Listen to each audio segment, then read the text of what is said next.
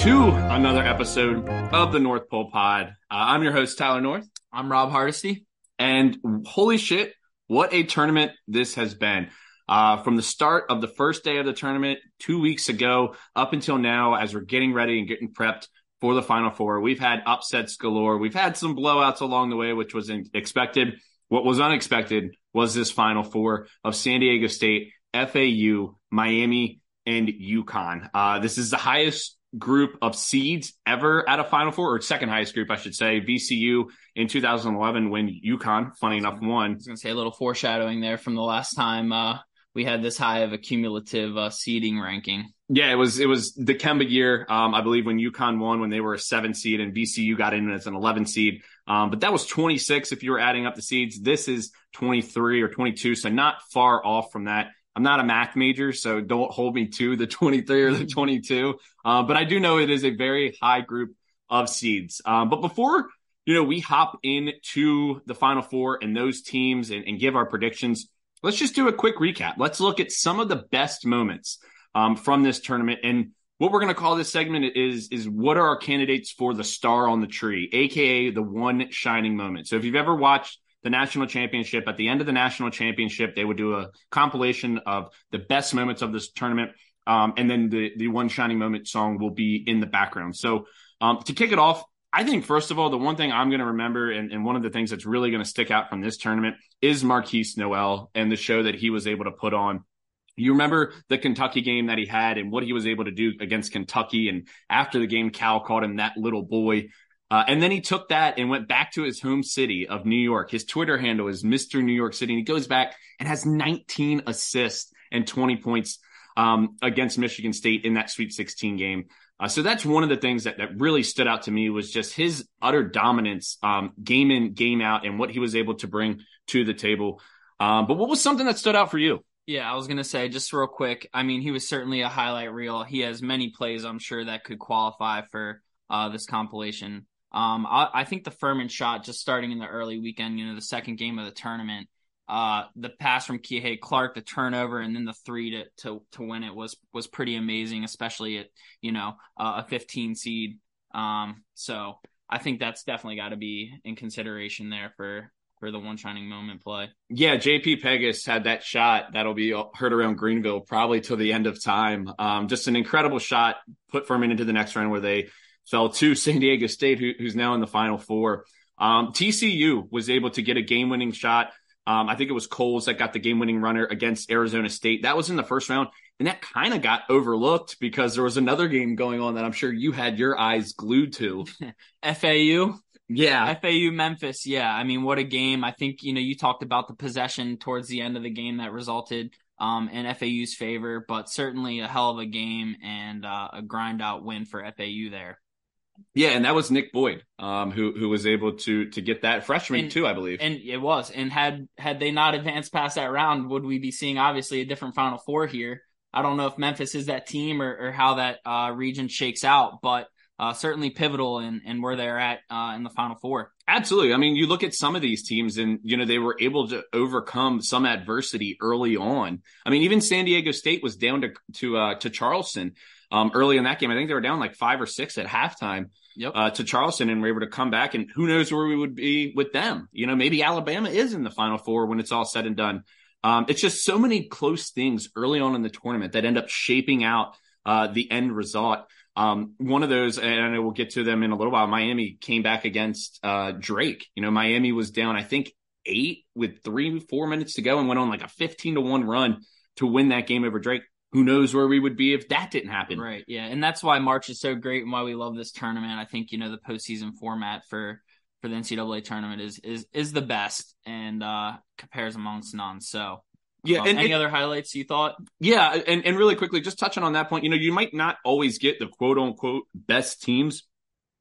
This has been a season that has had parity from the top to the bottom We've been saying all year there is no dominant team. There is no dominant team. So why are we that surprised that we get a bunch of upsets and a bunch of teams that just happen to be playing their best ball at the right time in the final four? That's I think that was what we were expected, was the unexpected. Yeah, and it's like you look at years past, I think with like Baylor, Gonzaga being, you know, two standout teams separated from from the rest. We didn't really see that this year with um, you know, as far as uh, a standout team, you know, um, much more talented than the rest. So. There was there was no one dominant team. Yeah. I mean, Alabama kind of came on at the end, but they had their off the court issues that I think put a black cloud over their team as a whole. Um, that that kind of hurt them. Um, FDU beating Purdue. I mean, where we we would be remiss if we did not talk about the Fairleigh Dickinson Knights and what they were able to do. Um, you know, second ever upset of a 16 over one. Tobin Anderson um, took that win and said, "All right, this was great, but Teaneck, I've had enough. I'm going over to New Rochelle and heading over to Iona. He took over the Iona job um, after Rick Pitino left for St. John's.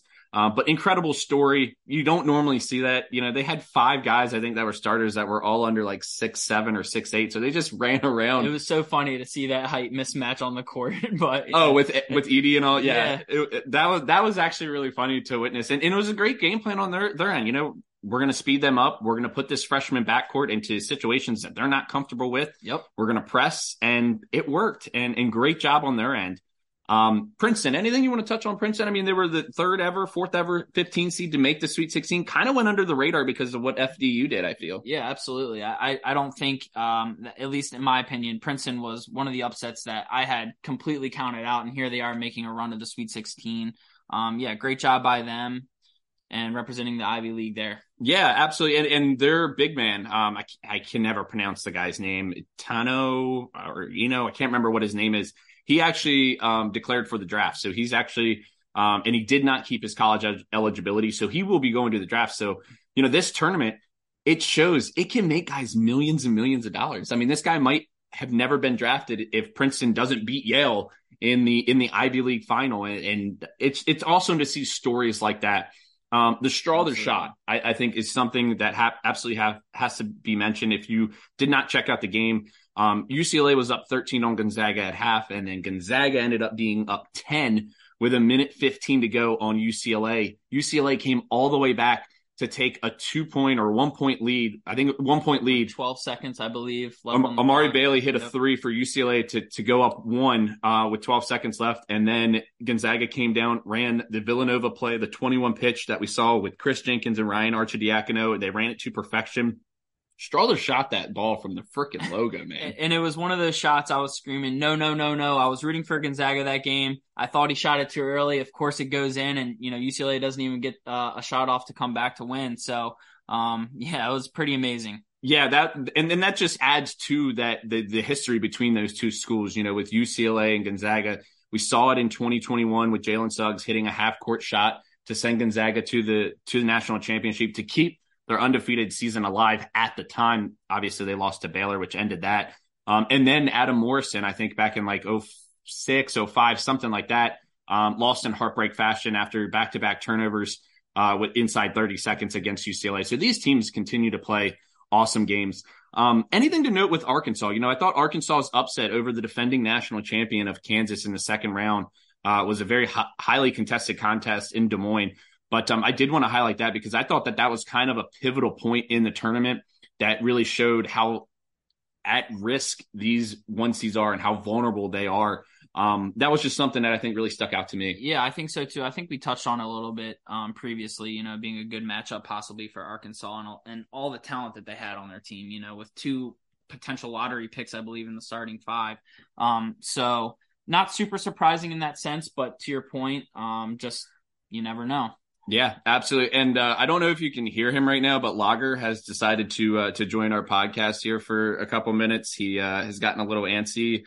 Um, this is our mascot of the pod. He's uh, he's my golden retriever. If you're unaware, he's about two years old now. Uh, but he wanted to chime in and and uh, make us all never forget UMBC and what they were able to do. The Retrievers, that's your that's your mascot, bud. Close enough to the state dog, but absolutely, absolutely. Um, I know we touched on Markquis Nowell. But uh, or Jerome Tang, and you know, I, I, know we touched on his press conference. We, we talked about that, you know, in conversations together. I think that was something that stood out. But also them bumping Lil Baby. Was something that not only took over the college basketball landscape, but also took over social media um, because you saw so many people making videos with that in the background, with the clap to go along with it. I thought that was something that really encapsulated the country as a whole. I did, and I liked it a lot, especially after uh, FAU beat them out. And I don't know if you saw when they played the song after they won in the locker room. I thought that was pretty cool. But yeah, uh, I, I, did see that, and, and, I mean, if you're K State though, you got to be like, all right, yeah, you guys got us. Like, you, yep. you, you, you have all the reins to go ahead and play that music. Um, and then finally, I, I did want to just touch on Rodney Terry.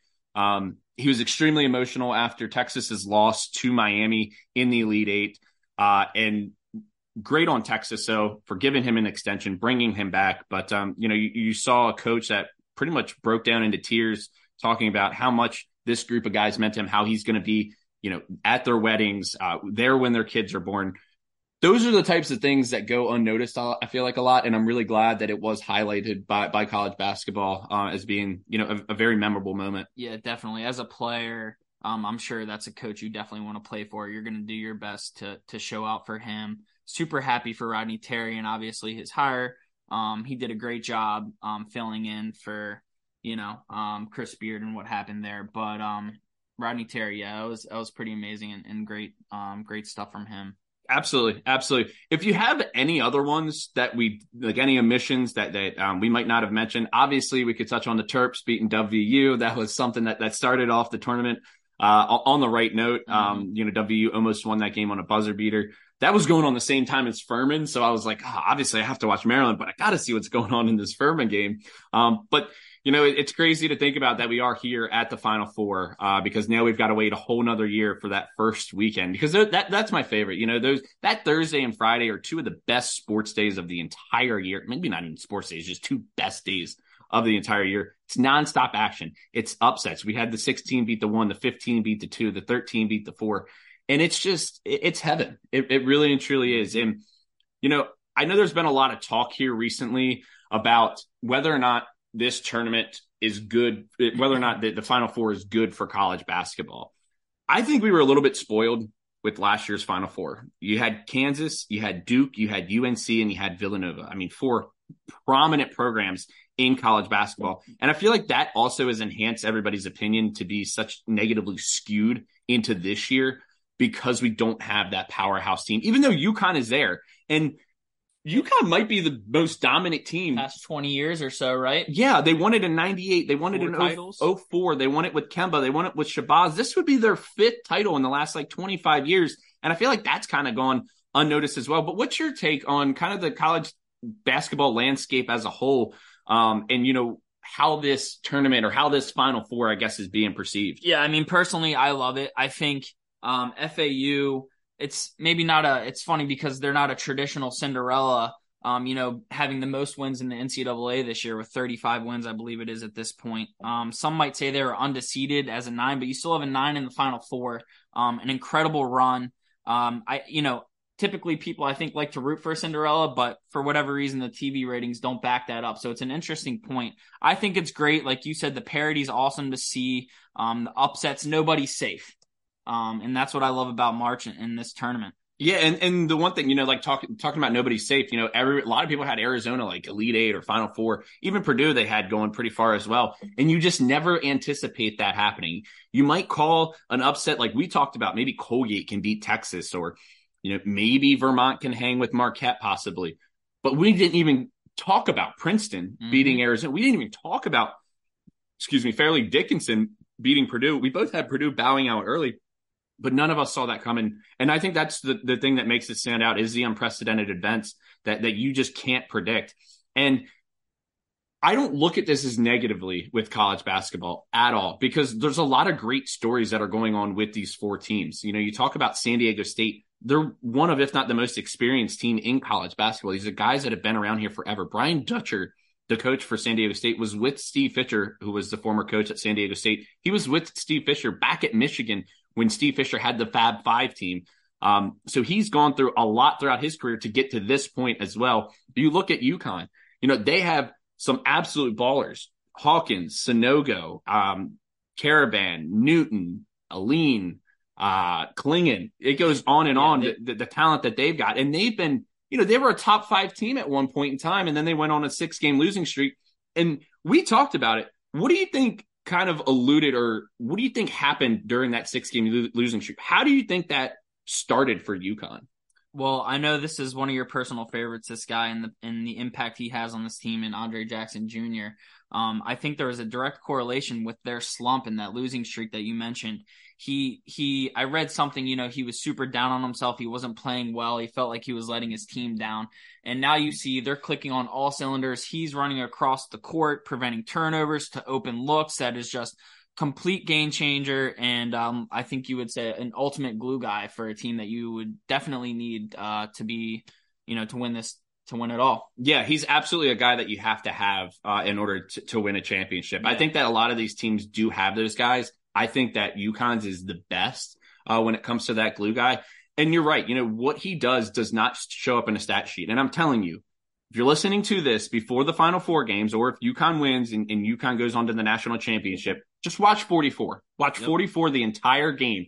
You will be absolutely amazed. Your jaw will drop. You're like, this guy is incredible. This guy does everything. Nothing shows up. He might only have six to eight points or you know five to six rebounds, but look at the other stuff. Maybe the steals are there, but watch the back taps on, on the missed mm-hmm. shots that he's able to to keep the offensive possessions alive, or the drawn charges, or uh, the the blocks that he's able to create uh, on the on the offensive end when he's attacking. He just does every little thing right, and and I absolutely love him. Yeah, I agree. Absolute difference maker. Um, but yeah, you know, just like like we said, talking about it being good or bad for college basketball, I think we both come to the consensus that it is good for college basketball. These are new teams. These are teams that, if, as far as coaches are concerned, none of these coaches have ever won a championship. We haven't even touched on Miami. Jim Larrañaga's been around forever. You know, he took George Mason 17 years ago now. I want to say it was. I want to say it was 2006 or mm-hmm. 2005. Yeah, when he took George Mason to the Final Four. You know, when they upset Kansas in the Elite Eight. Uh, they were an 11 seed, I believe, when they went to the Final Four that year. So that's a guy that's been around forever. Uh, forever. You mentioned. I heard something today. Actually,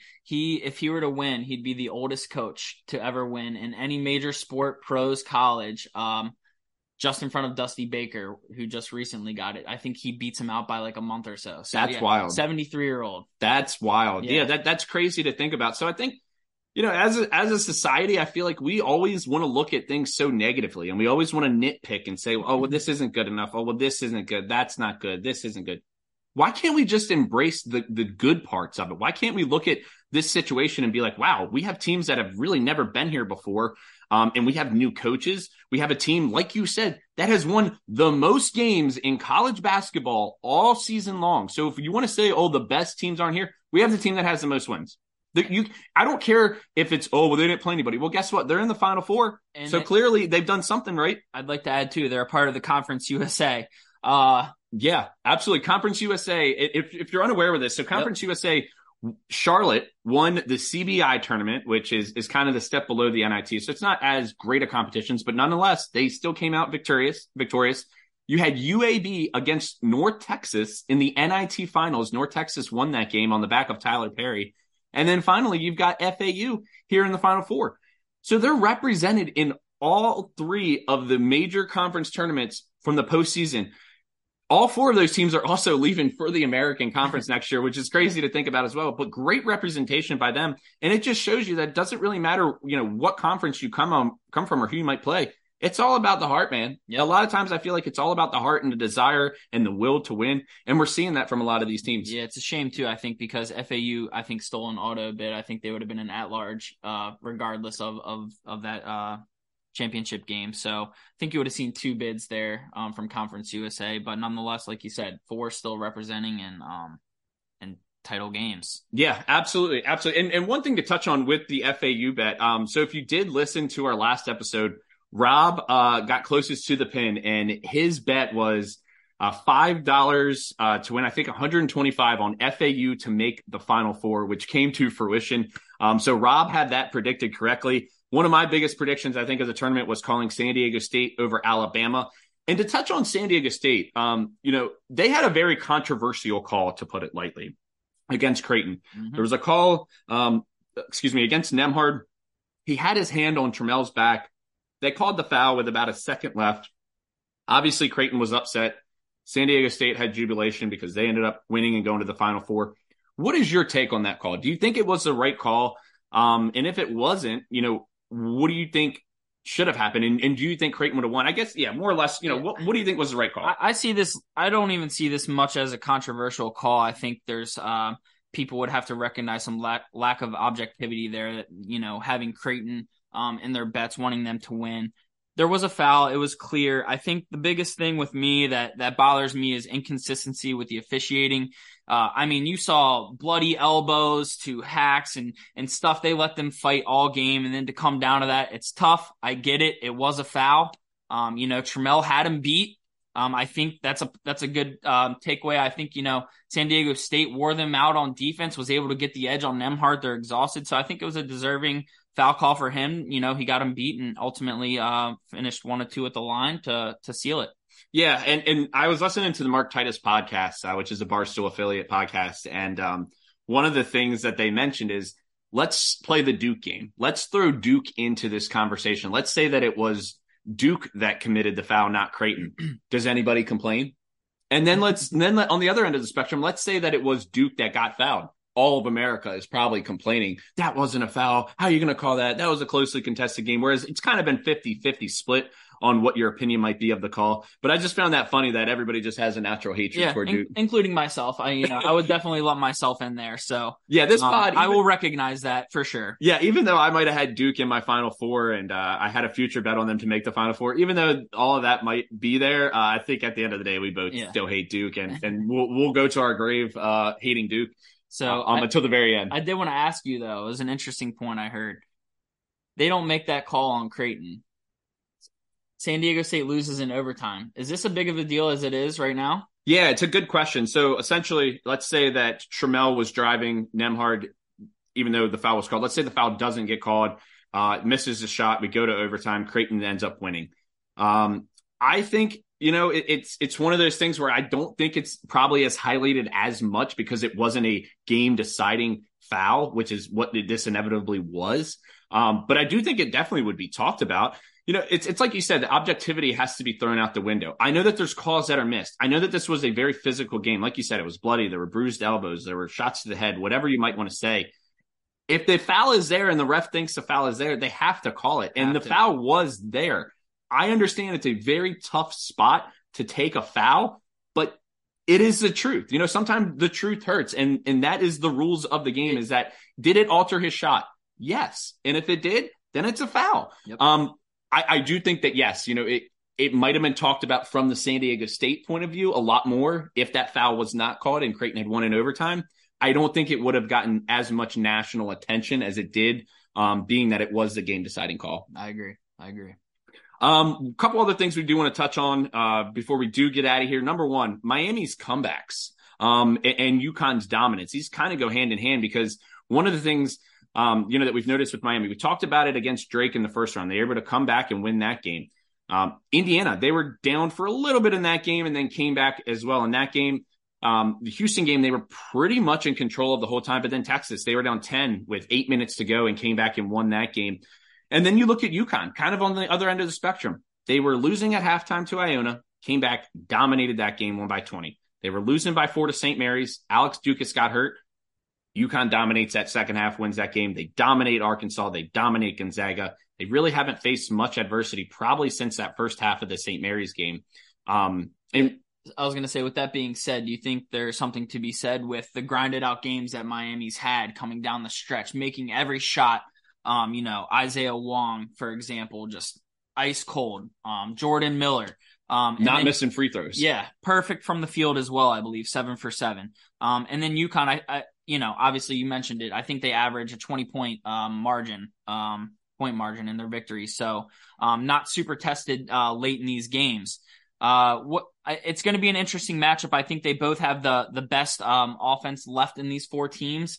Um, so what do you what do you make of that? Yeah, I would definitely agree that these are those are the two best offenses left, and I would 100% take the over. I know it's 149 and a half, which if you're doing the math, 75 and 75. So yeah, I think both these teams score 75 in this game. Um, yeah, it's going to be interesting because if you look at this and, and you're starting to um, put, throw a hypothetical out there, let's say that UConn is up two with five minutes to go. They haven't been in this situation yet in this tournament. How do they fare? You know, do they crack under pressure?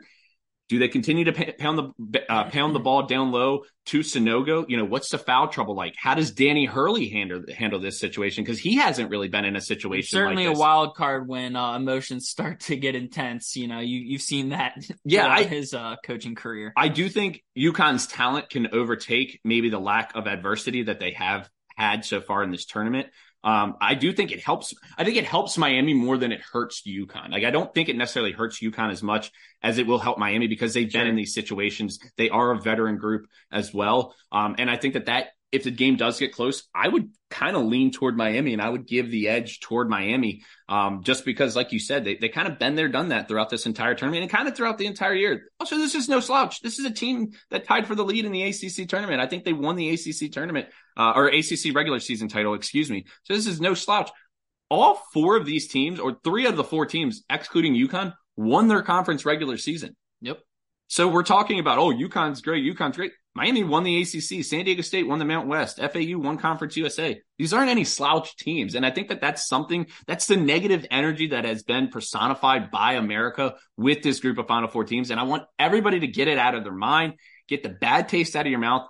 This has been an incredible tournament, and these are four great teams that are left. But what's your stance on, you know, whether or not Miami's adversity is really going to help them, or does it hurt UConn not playing in these uh, tightly contested games. I think you said it. I think you hit it pretty spot on. I think it, it, definitely will help Miami in this situation. But you mentioned it. UConn's clicking on all cylinders. Uh, the talent that they have, I think that they can ultimately overcome it. They're too deep at every position. It seems like their starters, um, excuse me, their bench is almost just as good as their starters. Um, you know, a domination Sanogo. Um, I, I really think that UConn, obviously, they're the favorite here. Um, I'll ask you for your pick, but um, I think UConn is is here to win it for for uh, the 2023 national championship. A domination Sanogo, I yeah. like that. That's that's a nice one you got there. Where'd you, you, like you pull that one out of your sleeve right there? That was, that was a good one. Um, yeah, you know, kind of alluding to, you know, the story of the tournament. What what are you going to remember from this tournament? I would say I'm, I'm definitely going to remember Fairleigh Dickinson uh, and Markquis Nowell. I think those are the two things that that really stand out. But you're always going to remember the national champion. Um, and I think, you know, my pick, you know, you, you alluded to UConn. UConn is minus 125 right now to win it all. So they're a prohibitive favorite going into this final four. Um, but I'm going to go with San Diego State. I love this Aztecs team. I've been on this Aztecs team from the beginning of the year. I took them 70 to 1 back in November to win it all. I also have Miami at 65 to 1 to win it all. So I have two teams in the final four, two futures. I had eight. So I only had eight. It's not like I picked every single team out there. One of them was Maryland by allegiance, um, but I did have eight teams to win it all. Um, and and I just I love the veteran leadership of this team. Everybody keeps saying FAU hasn't played their best game yet. FAU hasn't played their best game yet. This San Diego State defense is nothing like they've ever faced, not only this year, but probably ever. I don't think Dusty May has, has ever come across a team like the San Diego State team that is athletic, they are defensive minded. They guard the three point ball, the best in the entire country. I think teams are shooting under 20% from three in the NCAA tournament. Defend the rim as well. And I like that, you know, if UConn does beat Miami, I do like San Diego State against UConn as well because of that defensive prowess, because I think they have everything to match up. You've got the big men and Mensah and Arop to match up with Sanogo. You've got guys like Matt Bradley, uh, James Butler, who was the, the co-defensive player of the year in the Mountain West with his teammate Nathan Mensah um, to, to match up against Hawkins. You've got Trammell. The one thing that really, really concerns me about UConn, they don't have a pure point guard. They have Tristan Newton, who has kind of been forced into that role. If you get a team that can pressure them and, and give them some trouble in the backcourt, which I think Miami was going to want to do because they're going to want it, Miami's going to want to speed this game up. I think you could absolutely give them trouble. I give the guard advantage to Miami in this game. Obviously, UConn's got the big man advantage. But Omier is no slouch as well uh, for Miami. But that is the one thing that worries me is if, if UConn is able to beat Miami, that's the one thing that really concerns me in the national championship is the lack of point guard play. Yeah, I, I agree. I think there's something to be said for that. And you know what they say, uh, defense wins championships. So um, that that obviously stemmed from somewhere. So San Diego State obviously um, is probably the pinnacle uh, of the defense this year. Um, I, I ultimately think though, just keeping up with pace, I don't I don't think they have the offensive prowess that UConn or honestly uh, Miami does coming out if they ultimately beat UConn um, on Saturday. So I, for me, I'm going to take the team from the right side of their bracket ultimately to prevail. Okay, and, and my my counter argument to to you before we do sign off is they didn't have the offensive prowess uh, or, or, firepower that Creighton had, and they didn't have the offensive firepower that Alabama had, and they still came out victorious in those games, putting on a defensive showcase. Um, so Rob's got UConn, I've got San Diego State. It's been an incredible tournament so far. We hope that you have enjoyed listening to the last couple of episodes. The train doesn't stop here. You know, we will be segueing into the offseason, talking about the transfer portal, which has already been heating up. Uh, we actually heard some rumors today. Maybe Hunter Dickinson is uh, very quote unquote very interested in Maryland. Um, so we'll see what happens there. Um, we have had some coaching changes as yep. well that have been going on. We'll highlight all those in our next episode when we start to break down, um, you know, the the postseason and and and what we can expect going into the the combine and uh, going into even further into the, the transfer portal as well. Uh, but any last thoughts on your end before we uh, before we get ready for this Final Four? I know I picked UConn to win it all. If I'm putting my money where my mouth is, that's true. But let's go Hoots. Rob's on FAU. Rob Rob's heart says FAU. Mine mine says UConn. My heart and mine both say say San Diego State. Um, definitely give us a follow on Instagram. We're out out there on TikTok as well. We've only got one or two posts right now. That'll be ramping up. Twitter's been um, definitely a, a little bit more active, so definitely check us out there. We're on Spotify and Apple Music.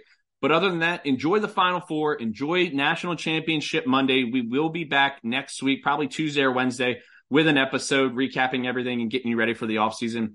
For Rob, I'm Tyler. Thanks so much for tuning in.